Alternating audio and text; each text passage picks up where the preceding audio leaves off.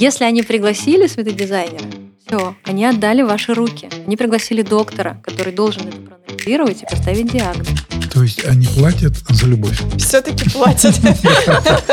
Они платят, да, они платят.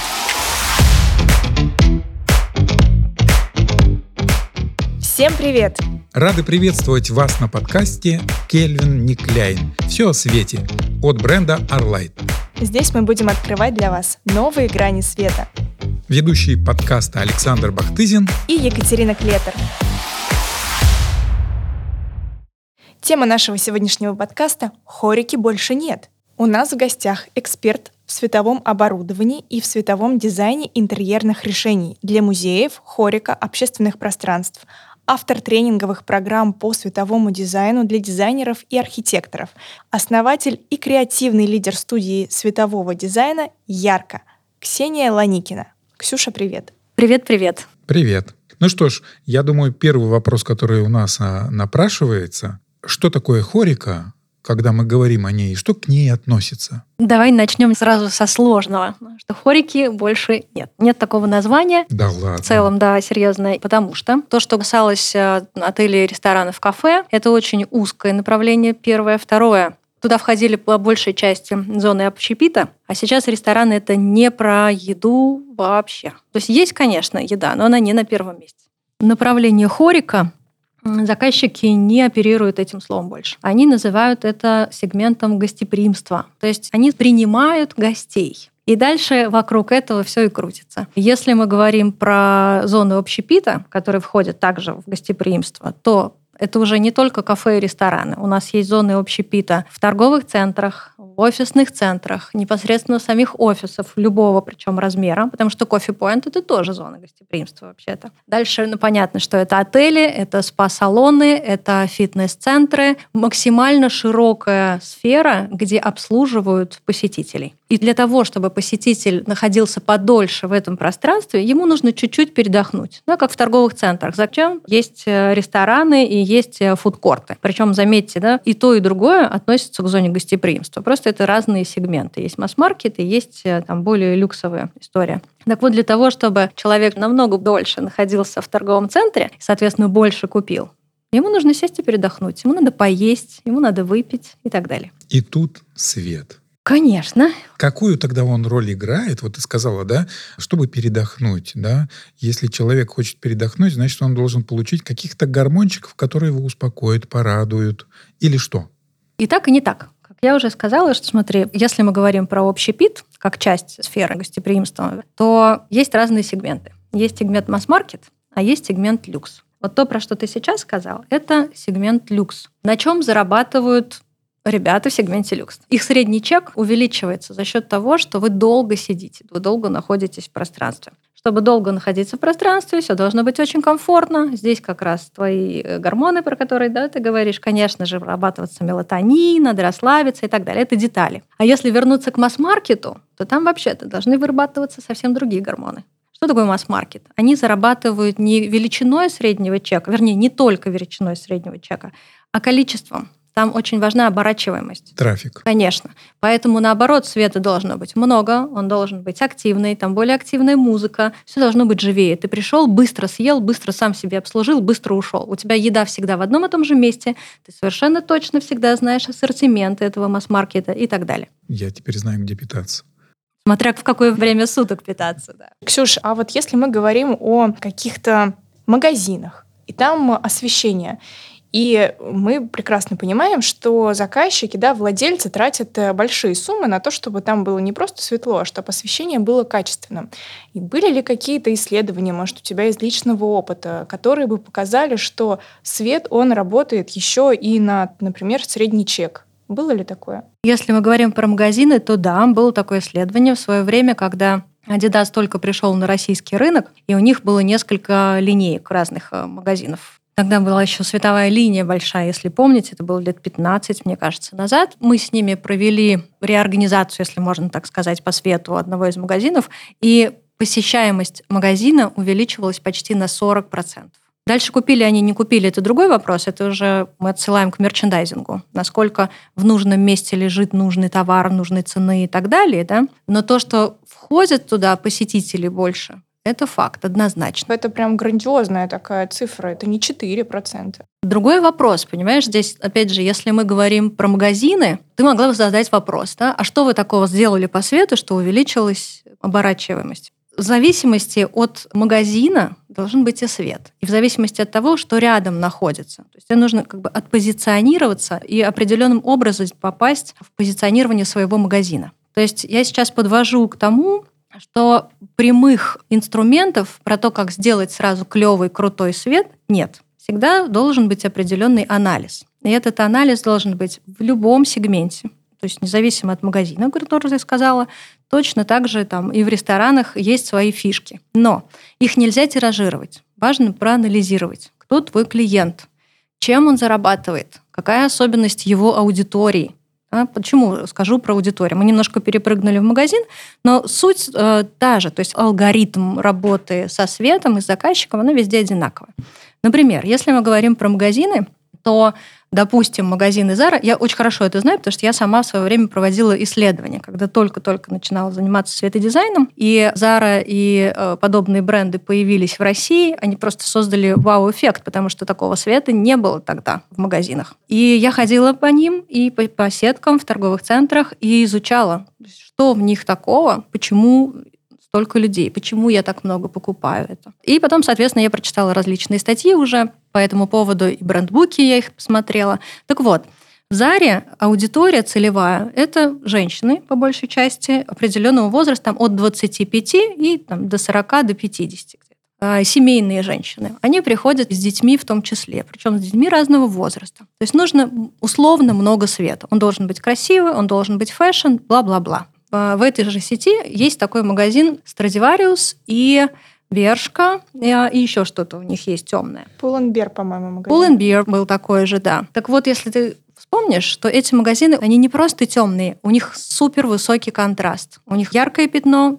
темное, яркое пятно, темный угол. я также начала копать и анализировать. Я понимала, что они это сделали не по ошибке. То есть э, эти люди зарабатывают полностью, это их бизнес. И свет вообще-то это инструмент мерчендайзинга, то есть инструмент продаж. Я задалась вопросом, почему так? И оказалось, что аудитория у Pull&Bear совсем другая. Это подростки, а психология подростков такова, что им нужно яркое пятно, где они выходят на свет, они встречают пару, то есть показывают себя, встречают пару, им нужно скрыться в темноту. Понимаешь? Поэтому это должны быть темные магазины, они должны быть прям темные. И некоторые яркие пятна, просто чтобы, вот как я уже сказала, выйти, показать себя, найти, скрыться и так далее. Удивительно. Понимаешь? Вот. И если перескочить на такую же философию, и вот эти вот нотки, нюансы и детали в ресторанах, они тоже есть. Свет в ресторане – это абсолютный инструмент того же мерчендайзинга, той же работы с клиентом, который помогает продать. А вот дальше уже вопрос, что мы продаем? Еду, или мы продаем э, уют, или мы продаем какую-то музыку с интерьером и так далее. А все сразу невозможно продавать. Возможно. Возможно. Конечно. Я тут вот как раз ты говорил, я вспомнил, месяц назад был э, в Санкт-Петербургском каком-то кафе. Кафе достаточно неплохое, средний чек такой тоже приличный, но я взял меню и ничего не смог прочитать. Темно было. Темно, даже да. в очках. Мне пришлось позвать официанта, чтобы он мне сам объяснил, что вообще есть. Это ошибка или это прием? Бывает по-разному. В целом это ошибка. Вообще, к сожалению, в ресторанах хорошего света крайне мало. В Москве есть хорошие рестораны, их немного, не в центре, на Патриарших можно прогуляться, появились прям супер классные.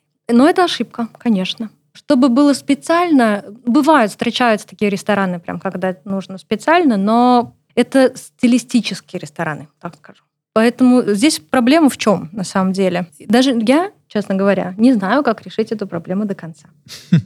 Объясню почему. Вообще ресторан крайне сложный объект для работы светодизайнера. Очень сложный. И идеальных ресторанов, например, у меня нет. Я не считаю, что какой-то из моих проектов прям идеален, и вот он попал бы на 100%, как я себе это видела. Почему так происходит? Потому что приходится работать с компромиссами Потому что всегда должен быть какой-то компромисс. Например, сейчас э, все любят открытую кухню. Повару важно очень много света, потому что у них невероятный высокий уровень зрительной работы. Она опасная вообще-то. Вы видели, как они шинкуют? Mm-hmm. Насколько это быстро? Это очень опасно, во-первых. Во-вторых, у них самый большой, как оказалось, выброс продуктов – это когда они готовят. То есть, например, если у тебя неправильно нарезан помидор в салат, не той формы, не тех размеров кусочки, он отбраковывается и выбрасывается. Так вот, иногда бывает до 60% выбросов как раз из-за того, что неправильно нарезано на кухне, а не потому, что человек не доел. Там у них очень много нюансов. На самом деле, вы не представляете себе, насколько отработанные технологии. Так вот, вернемся к этим бедным несчастным поварам на кухне с помидорами. Им нужно много света, чтобы быстро работать, чтобы внимательно смотреть, что они кладут на тарелку, чтобы не попался какой-то волос или тарелка не была бы грязная там и так далее. Но при этом этот цвет, естественно, мешает залу. Конечно же, в зале вечером полумрак, тоже по определенным причинам. И начинается вот этот передел внимания. Заказчик говорит, мне нужно темно, я хочу, чтобы это было шоу.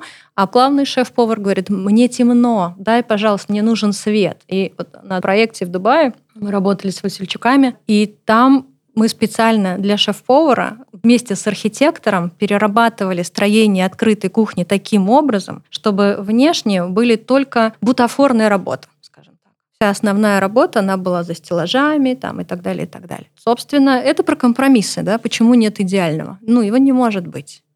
То же самое про стол. Да, скажу, ну, последнее, что здесь скажу, это на стол идет акцент. Для этого тоже есть причина, почему. Так вот, зачем нужно яркое пятно на стол? Это ужасно неудобно, потому что двигается стол, светильник никто не поправляет, он начинает светить не в попад. Да? Потом, когда вы наклоняете голову или вам попадает у вас лицо некрасивое. Так, то есть в этом ярком пятне на стол вообще-то огромное количество недостатков. Почему же за ними все охотятся, как вы думаете?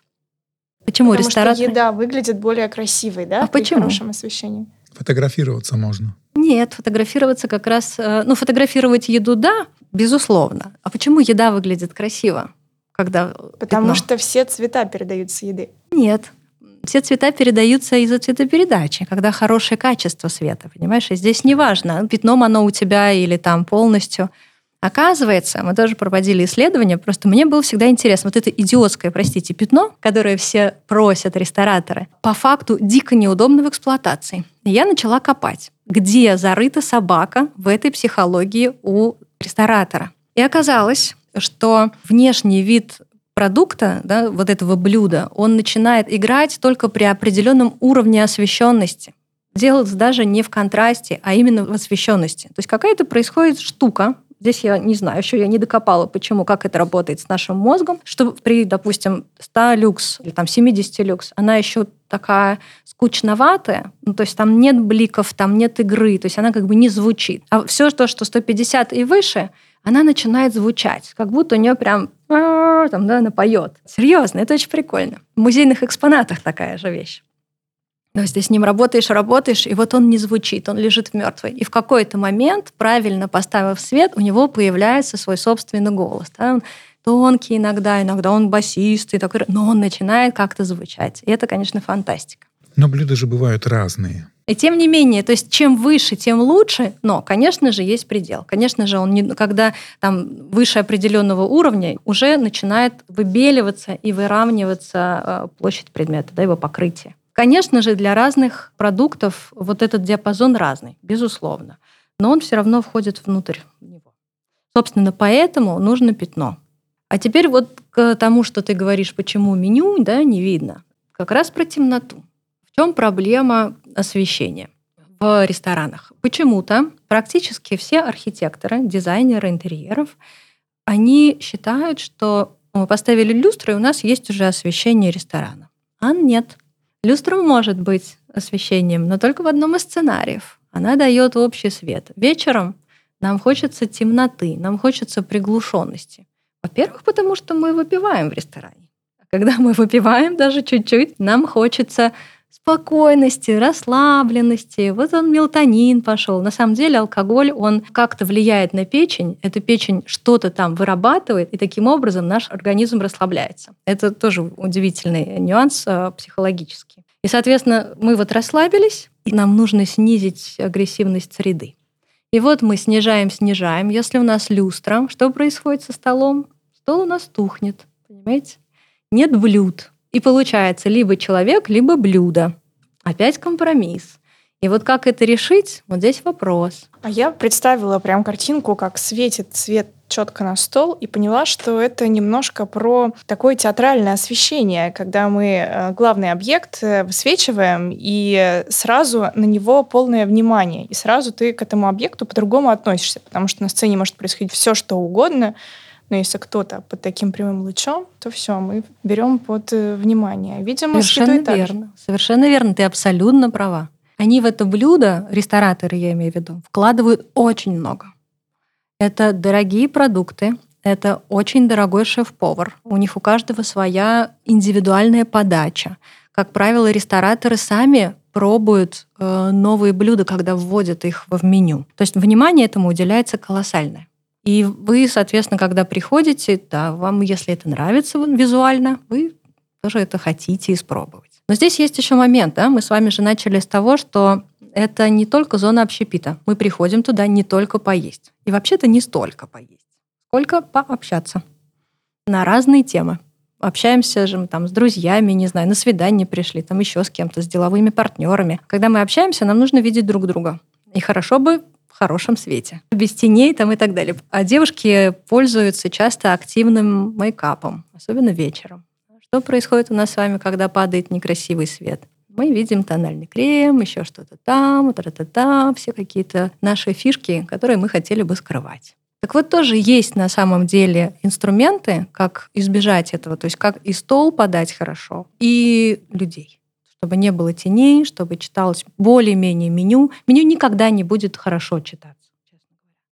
К сожалению, это компромисс так же, как с кухней. То есть либо зал, либо повар. Но есть другие способы. Об этом надо разговаривать с самими рестораторами. Бумага должна быть определенного цвета, печать на ней, буквы на ней. Ну, это целый комплекс мероприятий. Наука, я бы даже сказала. Ну, конечно. Мы с вами говорим сейчас только про люкс, но на самом деле гостеприимство как правило, это не только ресторан, там много-много всего, и у этих подсегментов есть много своих нюансов. Например, если мы говорим про масс-маркет, где быстро поел и ушел, это же не значит плохо.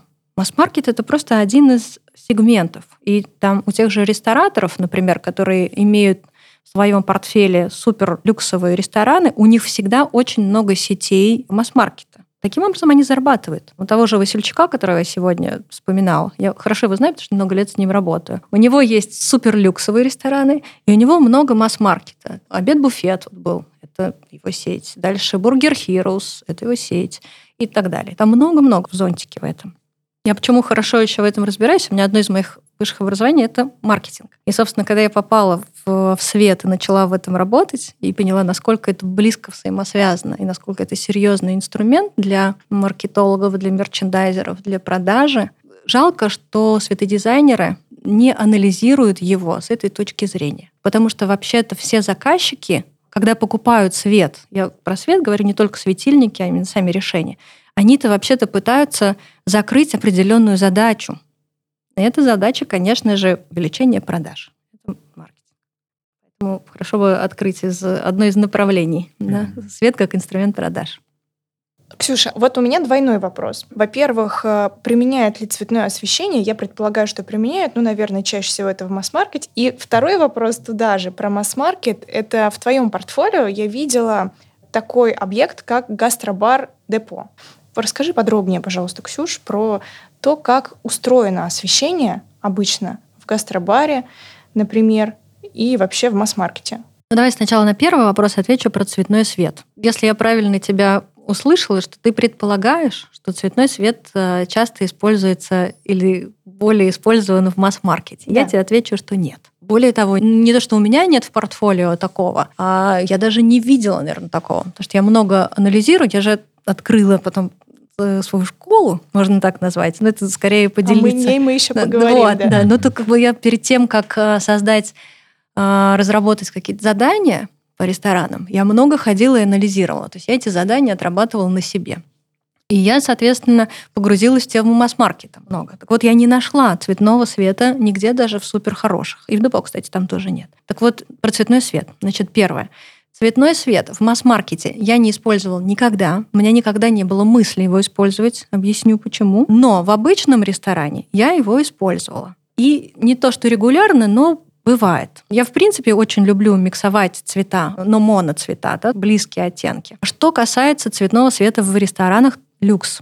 Оказалось, у меня был такой опыт, мы делали кофеманию в Сочи. И там шикарное здание было морпорта, ну, оно есть, просто кофемании там сейчас нет. И это здание, там огромные окна, это даже не окна, это терраса, выходит на море, закат, и мы подумали с командой, класс, давайте этот закат заведем внутрь помещение. Пусть будет ощущение, что ты сидишь прям вот на берегу моря. И мы сделали очень много цветных сценариев, очень классно получилось. Там есть растяжки цвета, ла-ла-ла. В итоге, когда пришел заказчик принимать у нас работу, он половину наших сценариев просто зачеркнул. Было такое большое жирное cancel. Я начала спрашивать, почему это же так красиво, смотрите, какой сиреневый, он переходит в синий. Ну, то есть там действительно были красивые сочетания цветов. На что я услышала? Вы знаете, госпожа, вы не разбираетесь в ресторанном бизнесе. От синего пропадает аппетит. Понимаете? И да, оказалось, я здесь не разбираюсь. Поэтому... Глядя на синее море, сказал он. Ну, там, знаешь, мы же смотрим не на море, мы там смотрим на небо. Вот. Но тем не менее, в общем, он отмел ее. Поэтому я сейчас не рискую больше. Вот, это про синий в ресторане. То есть, да, можно, да, я хочу и люблю использовать, но очень аккуратно и, скорее всего, там закатно. То есть синий я не буду больше использовать. Теперь про масс-маркет. В масс-маркете очень важна цветопередача внутри витрин и здесь выступает тут ваша продукция, ленты, которые есть у вас, супер высокая цветопередача, это прям вот must. Это то, что делает им продажи. По-другому нельзя. Это если мы говорим а как обед-буфет, где у вас раздача, или там что у нас, караваевый, там, да, подобные вещи. То есть там уже не важно, ты когда сел и ешь, да, нет никакого акцента и все такое.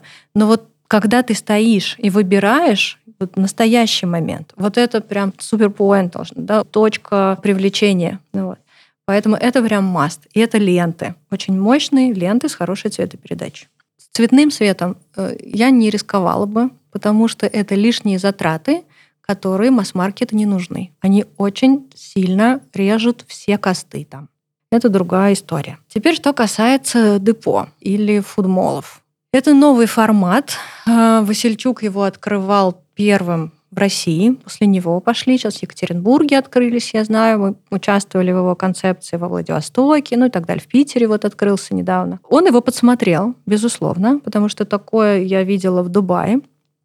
Очень здорово сделано там, кстати. В чем отличие традиционного фудкорта от а-ля депо да, или фудмола такого? Каждая палатка, скажем так, пищевая, она представляет собой какой-то ресторан. То есть да, это еда на вынос, но очень высокого уровня приготовления, про подачу там не всегда идет речь, да, но это высокая кухня, грубо говоря. Вот это сочетание того, что ты покупаешь задорого и при этом кладешь на пластиковый поднос и куда ты несешь себе сам это все, вот это был такой вызов. И когда мы над этим работали, э, да, там так же, как в любом супер-ресторане э, люксовом, там много сценариев. День, вечер, ночь, мероприятия для разной зоны, свои сценарии. Это прям очень важно. Ну, то есть там все как в настоящем ресторане, там супер-система управления. И много внимания уделялось освещению внутри каждого вот этого ларька, магазина. У них одинаковая цветность, у них э, важно, какие были светильники и так далее.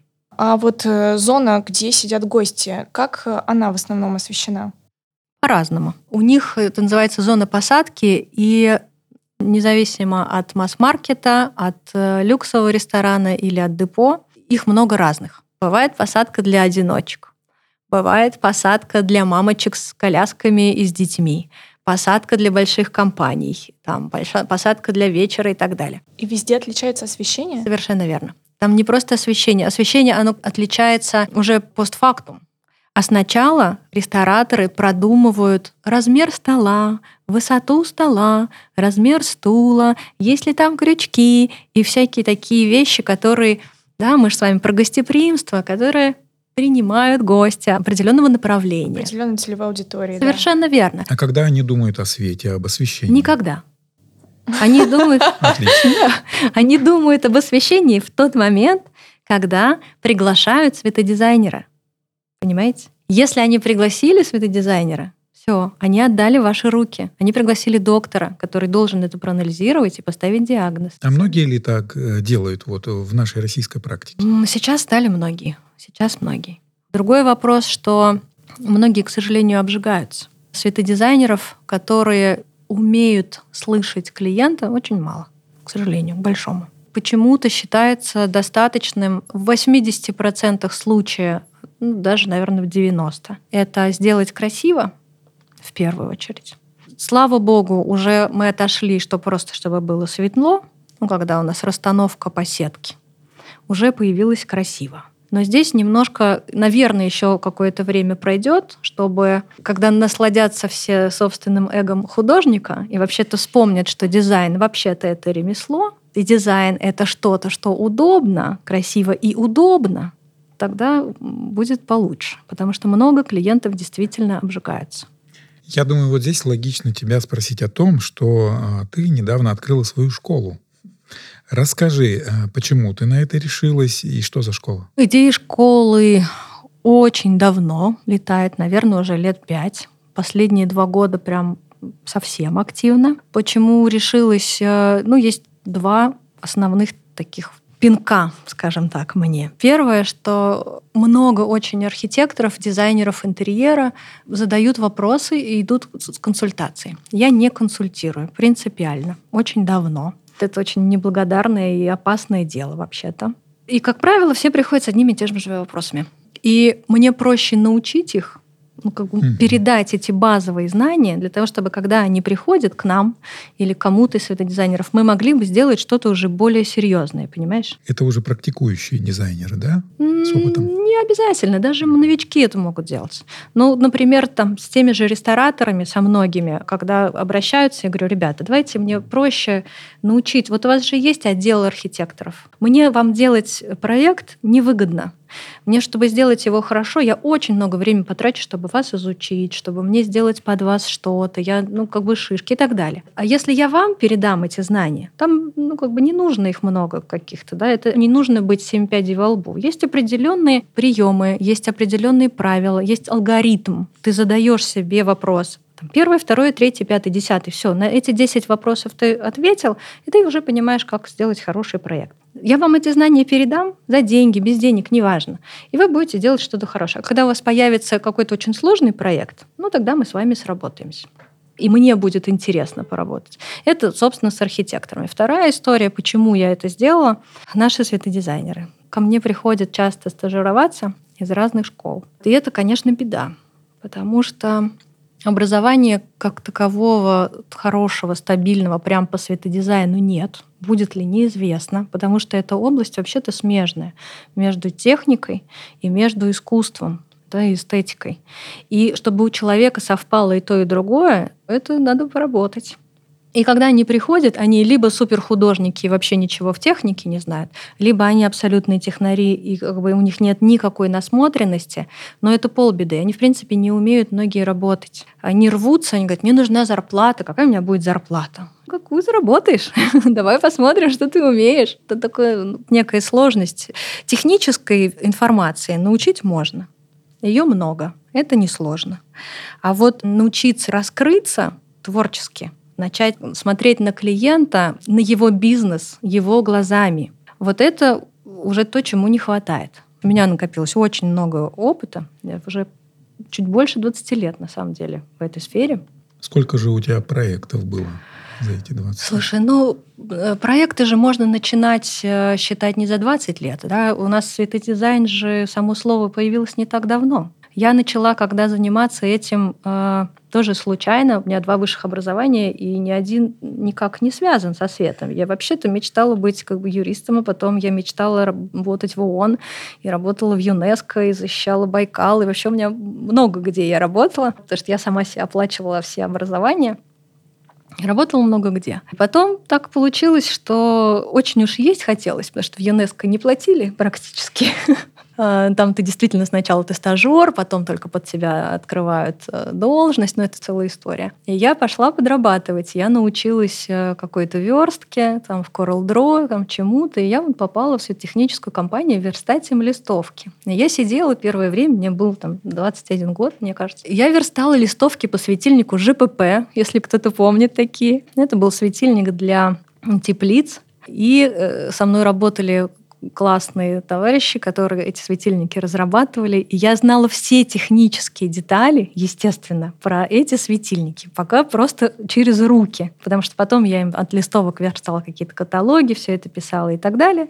И потом я въехала в эту тему чуть-чуть побольше, поняла, что ну окей, ну, раз я здесь, давайте развиваться. Потом я там открыла рекламный отдел, я начала активно развивать и вообще изучать свет, что с ним можно сделать, потому что мне неинтересно заниматься светильниками, ну и так далее. Все пошло-поехало. Поэтому про светодизайн, да, он появился не так давно. Мой самый первый проект был в 2009 году с Александром Бродским.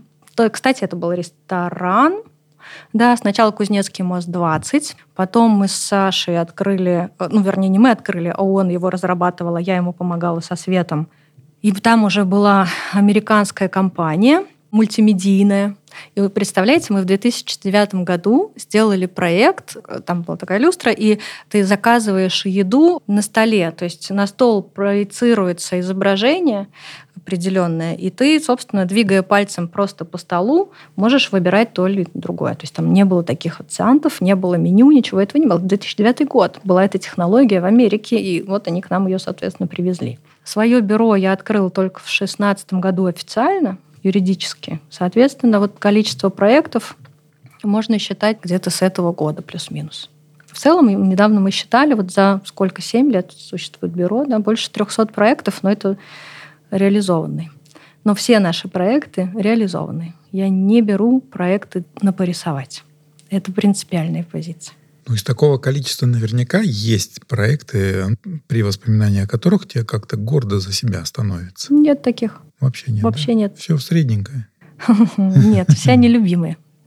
Серьезно. Потому что прежде чем что-то создать, я позволяю себе влюбиться в проект. И только так, при очень хорошей, близкой связи, что-то может родиться. Вот, поэтому в каждый проект очень много вложено, прям много. У нас проекты же, они все длинные. Ну, то есть нет проектов на несколько месяцев. Они все идут от полутора лет до семи лет. У меня есть проекты, которые я веду седьмой год. Главное, что каждый проект по любви получается. По любви, да, по любви. А не по расчету.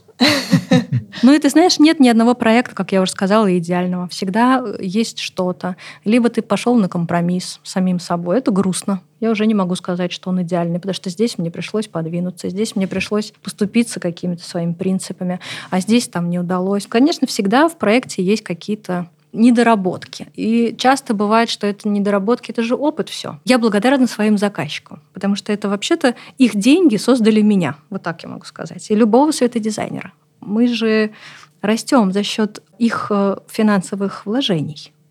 То есть Понимаешь? они платят за любовь? Все-таки платят. Они платят, да, они платят. Я по-другому сформулирую вопрос от Саши. Он хотел услышать от тебя те проекты, которые имеют какие-то громкие имена либо там на слуху, что вот, например, гастробар, всем известно, что ты будешь проходить мимо гастробара, там депо, ты будешь понимать, ого, здесь Ксения Ланикина. Будешь Я проходить поняла. Э, бар Васильчука, там какой-то определенный, э, будешь понимать, ого, вот такие вот. Расскажи про них. Ну, давай, да, расскажу. Единственное, тот же депо, я не могу сказать, что я им горжусь. Понимаешь, э, я могу сказать, что да, депо — это мой проект, просто потому что он большой, все такое. Там есть очень классные фишки каждом из моих проектов э, мне за них стыдно, и в каждом из них есть вещи, которые я невыносимо люблю и очень ими горжусь. Так вот, если мы говорим про депо, например, мне жутко стыдно, потому что там есть зоны посадки, которые очень плохие. Мы понимали, что они будут плохие, но на тот момент не было времени и не было знания, как сделать это по-другому. Сейчас уже есть. Но я э, тогда поэкспериментировала, эксперимент не удался. На втором этаже там очень некомфортно, например. Но мне за это реально стыдно. Но на первом этаже, вот центральная зона, она классная. Мы там поработали прям от души. Что из особенностей, что я очень люблю. Там, например, есть э, два типа света на стол. Там отдельно стоят светильники с овальными линзами на все проходы. И эти овальные линзы очень четко все выстроены. То есть я электриков, строителей науч... У меня все электрики-строители были светодизайнерами на этом объекте. Это было очень забавно, серьезно. И они подходили к нам, потом говорили, вы знаете, я вот когда-то в детстве там ходила в театр, я там играла, вот я тоже хотела быть художником. Ну, то есть в каждом из них проснулся проснулся немножко художник, и это было так приятно, что не просто внимание, а вот эта ценность света для них, для всех, вдруг стала очень высокой. Да? Они поняли важность того, чем они занимаются. Не просто кабель кинул или там светильник прикрутил, они создают красоту. Когда он вдруг увидел, что повернув линзочку, ну то есть мы им всем объяснили, мы же каждый светильник нацеливаем руками. И вот мы сутками там нацеливали. И я подошла поэтому к ребятам электрикам, говорю, пожалуйста, давайте с нами, потому что ну, мы реально не, ну, не осилим все это. И вот я их научила, как смотреть на свет, что когда ты поворачиваешь эту линзу, вот смотри, там, видишь, появляется тень, а здесь вот, видишь, появляется свет. Вот нужно так поставить, чтобы вот этот свет шел строго по линии прохода и не цеплял ни один корнер. А вот здесь, там, смотри, он должен попасть, например, там, на троллейбус. И вот они все были светодизайнерами. И это, конечно, гордость, потому что там все вычищено. Вычищено грубыми мужскими руками, но с любовью. Потом там все корнеры тоже очень чистые. Ну, в плане света, я имею в виду. Корнер, то... это... корнер это палатка с, с продуктами. Они называются корнер, там, где готовят еду. Там есть э, шикарные овальные линзы. Кстати, ваши. Кстати, которые я очень люблю и всем рекомендую. То есть есть линейный обычный профиль определенного размера, на него вместо опалового или прозрачного рассеивателя ставится линейная линза. Это шикарный инструмент для интерьерного дизайна. Я его невероятно люблю. А, и там, значит, вот верхняя полоса у корнеров э, с декором, если посмотрите, там есть сетка. И эта сетка видна только благодаря вот этой овальной линзе. Более того, то есть свет не расходится во все стороны, он идет строго вдоль этой сеточки, поднимается наверх, еще дает красивый ореол и тень на потолке. Так вот, чтобы так получилось, мои ребята ходили с каждым корнером, со всеми строителями, мы проверяли лично, чтобы эту сетку положили нужной стороной. Потому что если ты ее случайно повернешь не той стороной, свет не ляжет на нее. И вот таких вот деталей, то есть они все очень вычищены. Их там много, и это то, чем я могу гордиться. Да, вы можете прийти посмотреть. Красиво лежит цвет на потолке, все сеточки ровные, свет по ним ровным, цветность не прыгает. А на проходах тоже все чистенько. Есть хорошие зоны посадки вдоль окна, они тоже там шикарные, центральная посадка и так далее. Дальше. Другой проект. Ну, наверное, тоже мой любимый, один из первых, он, потому что с Юной Мегре мы делали ресторан «Русский». Это 84 или 86 этаж. Очень сложный проект. Э, очень большой. Там тоже много факапов, но много супер находок. Например, только благодаря этому проекту я теперь знаю, как поставить свет, чтобы стекло, если у вас панорамный вид, не зеркалило. Это отдельная история, и тоже я поднимала много литературы, и мы экспериментировали. Оказывается, недостаточно просто убрать вертикальную освещенность. Уровень на столе освещенности должен быть определенный. Ну, то есть есть нюансы. А 84 этаж, вы понимаете, да, что люди приходят туда вообще-то смотреть на, на Москву, конечно. И если вдруг в огромном окне отражается весь ресторан, что сделает после этого заказчик, который придет? Ничего, он не сможет ничего сделать. Он уже потратил деньги, понимаете? И вот вы говорите, обращаются ли они? Обращаются. Они тратят много денег на светильники, но не всегда результат соответствует ожиданию. И это немножко откидывает назад. Дальше один из последних очень классное кафе – это Номе, или Номе, Номы, по-моему, называется, на Большой Дмитровке.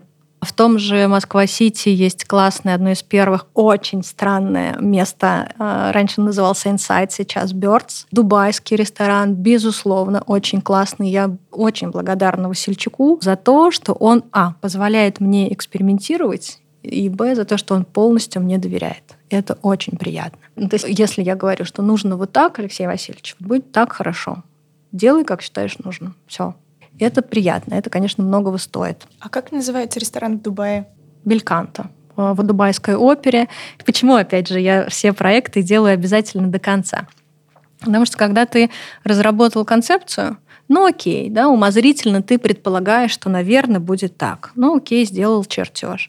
Но когда ты выходишь на стройку, это отдельный кайф. Это прям реальный кайф, потому что ты видишь, как большая масса людей да, разных профессий над этим трудится, и ты понимаешь свой вклад, ты понимаешь важность своего дела, каждой точечки, которую ты нарисовал в чертеже, все, что ты сделал в диалюксе. И самое важное потом брать э, финальную пусконаладку. Потому что вот здесь-то все сразу скрывается, да, Дьявол как в покере. В мелочах. Конечно, как в покере. Ты открываешь свои карты, и все, собственно, видно, блефовал ты или нет. Если ты поставил этот светильник там на 30 сантиметров от стены, в чертежах, а почему-то строители его подвинули на 70 или на 10, потому что там воздуховод, допустим, или так далее, да, а у тебя там какая-то фактура или там что-то еще, и ты понимаешь, что все, вот оно все пропало. Это все нужно проверять, и когда ты приходишь нацеливать, ты сразу, во-первых, только у тебя в голове картинка, которую ты создавал в самом начале, понимаешь? И настраивая светильники, ты видишь сам свои ошибки. И второй раз ты так уже не совершишь. А какие-то классные вещи, ты запомнишь их сразу и будешь их тиражировать. Поэтому просто сделать, нарисовать проект и отдать, это, знаешь, это как суррогатная мать, наверное.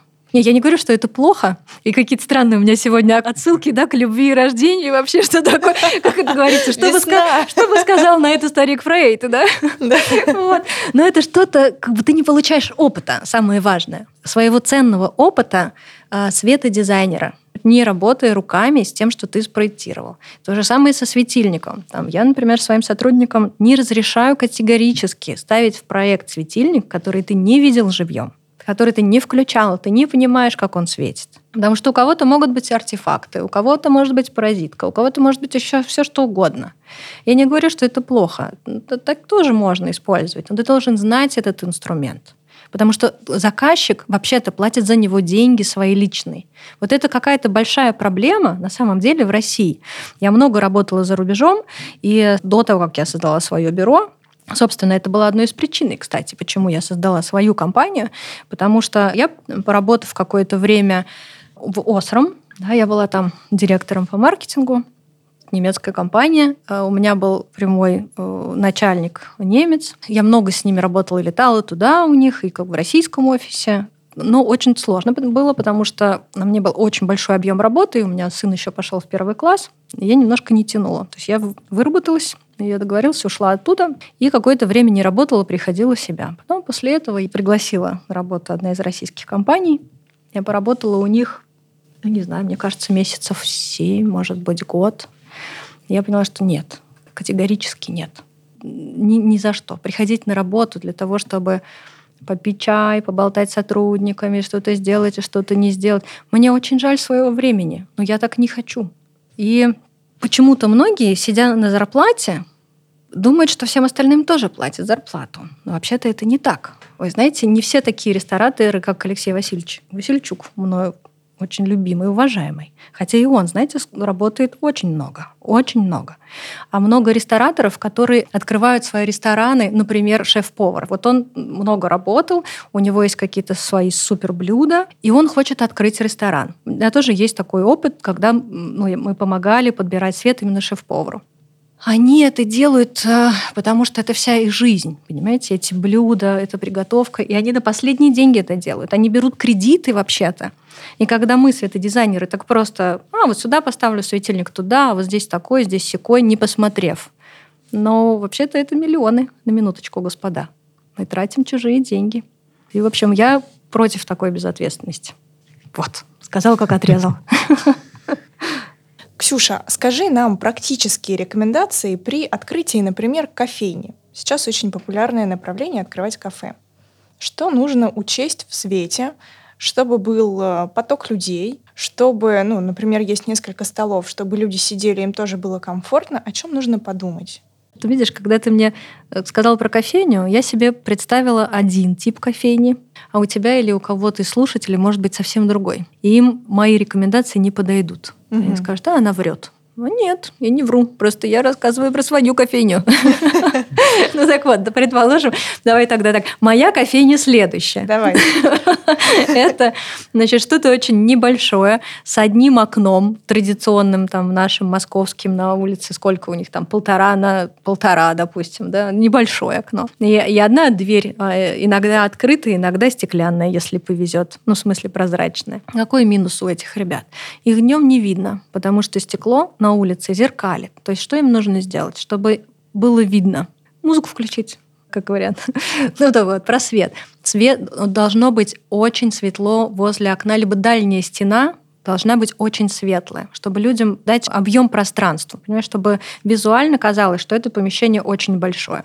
То есть точно нужно что-то сделать на окно, чтобы человек как минимум повернул голову. Идеально всегда работает какая-то динамика, хоть какая-то там, например, у вас просто лампочки вокруг, все это очень любят, как в гримерках ну, пустите туда, пусть раз в минуту пробегает волна, допустим. Да? Ну, то есть вот легкая, ненавязчивая динамика, она очень привлекает внимание. Обязательно, как я уже сказала, дальняя стена, которая напротив входа, она должна быть очень светлая. Перед окном, если у вас стоит стол, э, как правило, стоит стол, потому что это самое приятное место, люди смотрят на улицу, должны висеть какие-то декоративные светильники и давать много света. Они должны днем светиться обязательно. Вот что касается вечера, они должны светиться обязательно, и кафе это должно быть и светлое в том числе. Мы говорим про масс-маркет. Кофейня — это масс-маркет. Это взял и пошел. Много света. Обязательно какие-то подвесные декоративные элементы, потому что это создает уют. Это что-то такое как бы домашнее, это что-то комфортное, плюс еще запах кофе, то есть подвесные декоративные светильники. Да, вы можете ставить акценты, не просто можете, а должны, потому что они увеличивают количество света на каких-то фокусных точках. И надо понять, что для вас фокусная точка. Если есть витрина, она должна быть очень светлая, с шикарной цветопередачей. Там ставятся ленты или что-то, неважно. Пусть будут ленты. Ленты работают в витрине прекрасно. Собственно, и все. И какой-то, если у вас чуть побольше кофейни, есть место, которое должно быть чуть-чуть в полумраке. Туда не доходит свет, прекрасно. Для этого места будет своя аудитория, я вас уверяю. Молодежь. Например, да, да, либо интроверты. Ксения, скажи, пожалуйста, а вот а, каково, на твой взгляд, будущее у сферы гостеприимства в плане освещения? Широко и хитро задаешь вопрос. А как? Про гостеприимство не скажу. Да, коль мы говорили про ресторан, скажу про ресторан. Вообще, что такое сфера гостеприимства, кстати, это отдельная история. Мне она непонятна. Когда всем видом показывают, что тебе рады. Всеми способами, всеми Совершенно верно, совершенно верно, да. И это может быть, светом. да, обязательно, конечно. Ты абсолютно права, что гостеприимство, да, это про то, как сделать нахождение людей в каком-то пространстве приятно, чтобы они хотели возвращаться вот, наверное, так. Это, кстати, очень хороший вопрос самим себе перед тем, как начать проектировать. Да? А что я могу сделать светом, чтобы человек хотел сюда вернуться? Чтобы не светило в глаз, чтобы было достаточно светло или достаточно темно. То есть должен быть достаточный для чего-то уровень освещенности. Да? Ну, например, и так меня. далее. Ну, да, кстати. Ну вот, а что ждет? Что ждет, не знаю, что бы мне хотелось. Мне бы очень хотелось чтобы появилась система управления, как ни странно, в этих местах. И чтобы рестораторы и владельцы этих пространств перестали бояться системы управления, а те, кто ее проектируют, уже позволили себе все-таки проектировать ее более бюджетно. Потому что это такой замкнутый круг. Да? Мы на этом зарабатываем, эти боятся, что на нас зарабатывают, и ничего не происходит. А на самом деле это большая будет польза. Потому что свет в течение дня разный. Соответственно, в пространстве ресторана, отеля, э, комнаты, гостиницы, неважно чего, он тоже должен быть разный. Он должен быть очень гостеприимным свет для нас. Он должен быть прям friendly, понимаете? И это несложно. То есть мы уже задали какую-то освещенность, она там условно максимальна. Несложно ее снизить, несложно ее перекомпоновать и сделать разным это пространство. Ну, дома у каждого из нас ну, не всегда только люстра работает. У нас есть ночники, у нас есть то, все. Мы как-то под себя подстраиваем. И вот для этих пространств тоже надо подстраивать. Я очень хочу, чтобы система управления и сценарий освещения это стало бы обычной бытовой историей для них. В общем, я за это радую. И надеюсь, мы туда дойдем. Спасибо тебе, Ксюша, за потрясающую, увлекательную беседу. Я надеюсь, мы поговорим еще и не раз. Сто процентов. Приглашайте, было с вами очень приятно вести беседу. А мы с вами прощаемся. Ждем вас снова на нашем уютном подкасте и не забывайте подписываться на нас в социальных сетях, а также на сам подкаст «Кельвин Никляйн. Все о свете». До новых встреч! Пока!